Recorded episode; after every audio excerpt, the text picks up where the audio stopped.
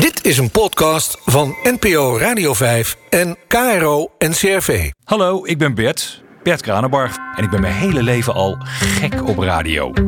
Hoe leuk is het dan dat ik voor NPO Radio 5 een podcastserie maak over die reusachtige radio? Aflevering 4 van Radio Reuzen, mijn podcastserie met Ferry Maat over de radio in de jaren 70.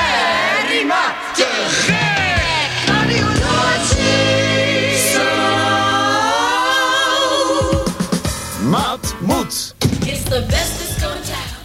Very much so show around. It's the place where hip people meet. Ferry Maat, Ferry Maat. Top 40, top 40, top 40, top 40, top 40, top 40. Ja, ik draaide in Hilversum in, eh, in discotheek Scaramouche onder eh, Gooiland. En daar kwam, daar kwam iedereen. Dus eh, de mensen van Veronica en de mensen van Hilversum 3 toen. En die eh, hadden mij wel gehoord en zo. En ik was altijd hevig eh, aan het doen alsof ik radio maakte. Ik had ook jingeltjes en zo. En eh, ik speelde ook een riedeltje piano tussendoor daar. Dat is wel grappig, met platen meespelen. Toen eh, hè, eh, Les Humphries. Dan, eh, dan meerammen op de piano.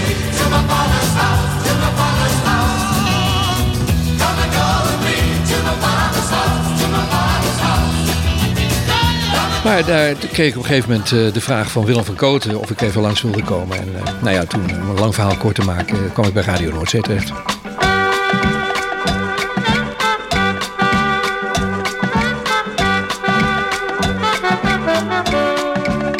We hadden toen van die plugplaten bij Radio Noordzee, die, daar werd voor betaald. En eh, dat was duizend gulden in de week. En dan werd die één keer per programma gedraaid. Dus dat kwam dan neer op zeven, acht keer per dag. Een week lang. En dan kon zo'n plaat een hit worden. Dat hoopten we dan niet natuurlijk. En er was er eentje bij, dat was de Roomba Tamba van Martin Wilms. En dat is, ook, dat is ook het moment geweest waarop we hebben gezegd van... oké, we gaan nu een comité samenstellen en we gaan het beoordelen, die platen. Dus het kan niet zomaar alles worden. Want waar, meestal waren het Dureco-plaatjes van Jacques Herp... of van Mieke of van vader Abraham in ieder geval. Als hij het niet geschreven had, dan had hij het wel geproduceerd. En dat werd dan eh, door Dureco voor een duizend gulden de hitparade ingekocht. Eigenlijk, dat was het.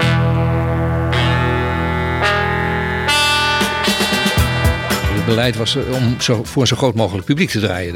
Daar- was die Tos Donderdag voor en daar slaagden we ook in. En dan moet je geen eh, hele frieke plaat gaan draaien waarvan je denkt van nou, dat, dat eh, klein, klein doelgroepje, eh, laat het maar proberen. Maar om zo'n plaat te breken, nee, we kozen wel vaak voor de bekende weg.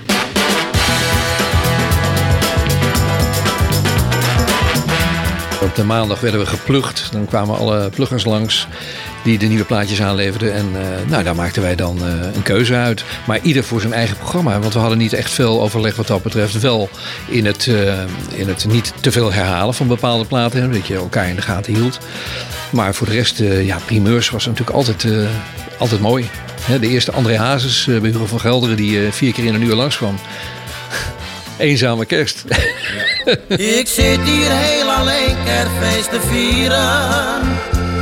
De straf die ik verdiend heb, zit ik uit. Ik stal voor ons gezin, maar dat had toch geen zin.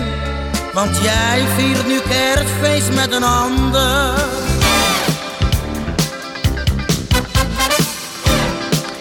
Ja, de Soul Show is eigenlijk een ding wat, wat altijd bij me is gebleven. Het, eh, het was ook mijn hobbyprogramma. Ik bedoel, ik kon doen en laten wat ik wilde erin. Ik eh, ontdekte zelf. Het was voor mij was het een ontdekkingsreis. eh, al die tijd. Ehm, al die nieuwe platen die op donderdagavond dan langskwamen eh, bij Hilversum 3 of later Radio 3. Ja, dat waren die platen die ik nog nooit gehoord had, maar de luisteraars ook niet. Dus ik liet mij verrassen door die, die stapel import die kwam. Ik, zocht het beste daaruit, wat, wat voor mij het meest toegankelijk leek. Het, het spannendst ook. En eh, dan moesten die luisteraars op dezelfde golflengte zitten. En dat, dat zaten ze ook, dat merk je ook, want het was een enorme eh, grote eh, fangroep. I feel alright.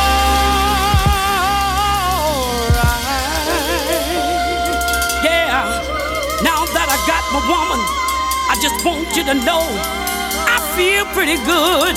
Yeah. Ik heb een, een gouden plaat in mijn studio hangen van Shout, van de Tramps.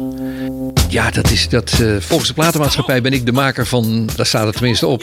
Van de hit. Eh, daar, het zal ook wel. Ik bedoel, ik heb veel gedraaid. En eh, het was natuurlijk wel mijn, mijn muziek.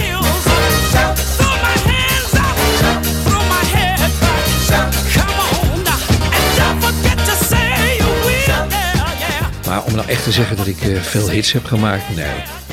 Ik zat merendeel in de hitparade en dan waren het al hits. Ik deed de top 50, ik deed de top 100, de nationale hitparade. Ik heb al die, al die hitparades gepresenteerd. Ferry Maat, de man, de man van de nummertjes, zei eh, Tom Mulder altijd. Perry, ik heb een paar muzikale dilemma's voor je. Ik noem eh, twee titels en dan mag jij kiezen welk van die twee de beste is volgens jou. De Bohemian Rhapsody van Queen of Child in Time van Deep Purple? Child in Time vind ik helemaal niks aan.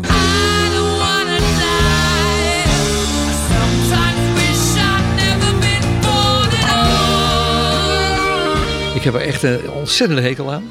Net als Led Zeppelin, Stairway to Heaven. Ik, dat soort platen, ik, ik heb daar niks mee. Ik heb op een of andere manier een aversie daartegen gekregen, omdat iedereen het goed vindt. En dan denk je ook van, als een soort eh, rebel ben ik me er tegen af gaan zetten. Ik moest hem altijd draaien, want ik heb in die hitparades natuurlijk en de top 100 aller tijden en de top 2000 altijd die, die, die muziek gedraaid.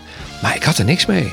Je bent dan eh, verantwoordelijk voor het, het in de goede volgorde draaien van die plaatjes en er eh, geen commentaar op hebben. Dat is, heeft iets met professionaliteit te maken en eh, luisteraars eh, toch een beetje ja, serieus nemen. Maar wat doet dat met je geloofwaardigheid? Ja, als ik het nu zeg, alles natuurlijk. ja, I see a little silhouette of a man. Scaramouche, Scaramouche, will you do the fandango? Thunderbolt and lightning, En deze Bridge Over Troubled Water van Simon Garfunkel of, eh, nou ja, het antwoord is duidelijk, Stairway to Heaven van Led Zeppelin. Ja, dat is, dat is al duidelijk. Uh, Bridge Over Troubled Water was een, fantastische plaat toen. Bijna onmogelijk om in de discotheek te draaien, omdat uh, het intro allemaal zo zacht was. En, dus dat, maar het was nummer één hit. En ja, dan moest je dat draaien. Ik kan me nog wel herinneren hoor, dat ik in een discotheek... Ik werkte in de Dietse, geloof ik, in Utrecht. In die discotheek. En toen, toen werd het nummer één. En die plaat was bijna niet een... Het gebrom van de draaitafel, dat was vaak harder dan de stem van Paul Simon.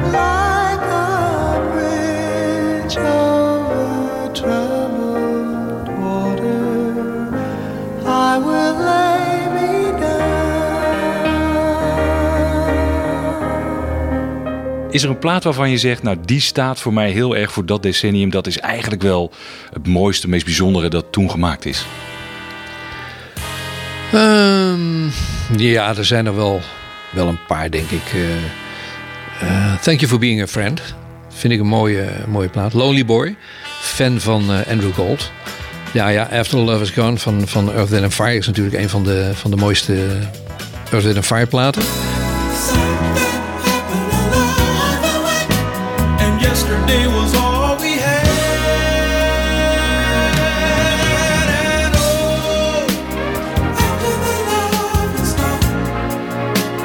Daar zitten hele mooie arrangementen in. Ik, uh, het is een groep die uh, ja, van begin af aan eigenlijk altijd uh, heel veel aandacht aan de arrangementen besteed heeft. Ook door de blazers. Er zit een prachtig arrangement in van een, een, blazersarrangement. Dan komt er een, modulatie en dan gaat een toontje hoger. En dan in één keer dan komt die climax. Ja, het is een, prachtig nummer, mooie opbouw. Het vreemde is dat ik, ik kan niet over de teksten oordelen. Want ik heb eigenlijk nooit iets met teksten gehad. En dan gaat me nu opbreken, want als ik ergens ben en iedereen staat mee te zingen, dan weet ik nooit wat ik moet zingen. Zelfs tot in het Ajax-stadion toe.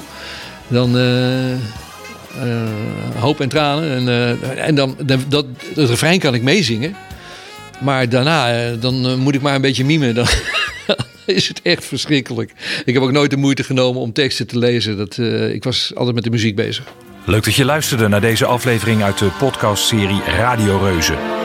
Ik ben er ook op de radio. Iedere maandag tot en met donderdagmiddag van 4 tot 6 op NPO Radio 5 met Bert op 5 van de en CRV.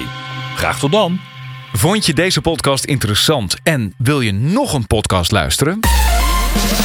Dan is het misschien een goed idee om af te stemmen op de Derde Kamer van Caro en CRV. Ik ben Wouter van der Goes en in de Derde Kamer neem ik je samen met politiek verslaggever Lars Geerts mee in de wereld van Politiek Den Haag. Want in een tijd waarin politiek steeds meer lijkt te draaien om one-liners en waarin politici lijnrecht tegenover elkaar lijken te staan, vraag ik me steeds vaker af: waar gaat het nou eigenlijk over? Aan de hand van voorbeelden en in begrijpelijke taal ga ik samen met de leukste politieke gasten op zoek naar het antwoord op mijn, maar vooral ook jouw vragen. Dus de derde kamer is misschien wel een goed idee en je vindt de derde kamer natuurlijk in jouw favoriete podcast app.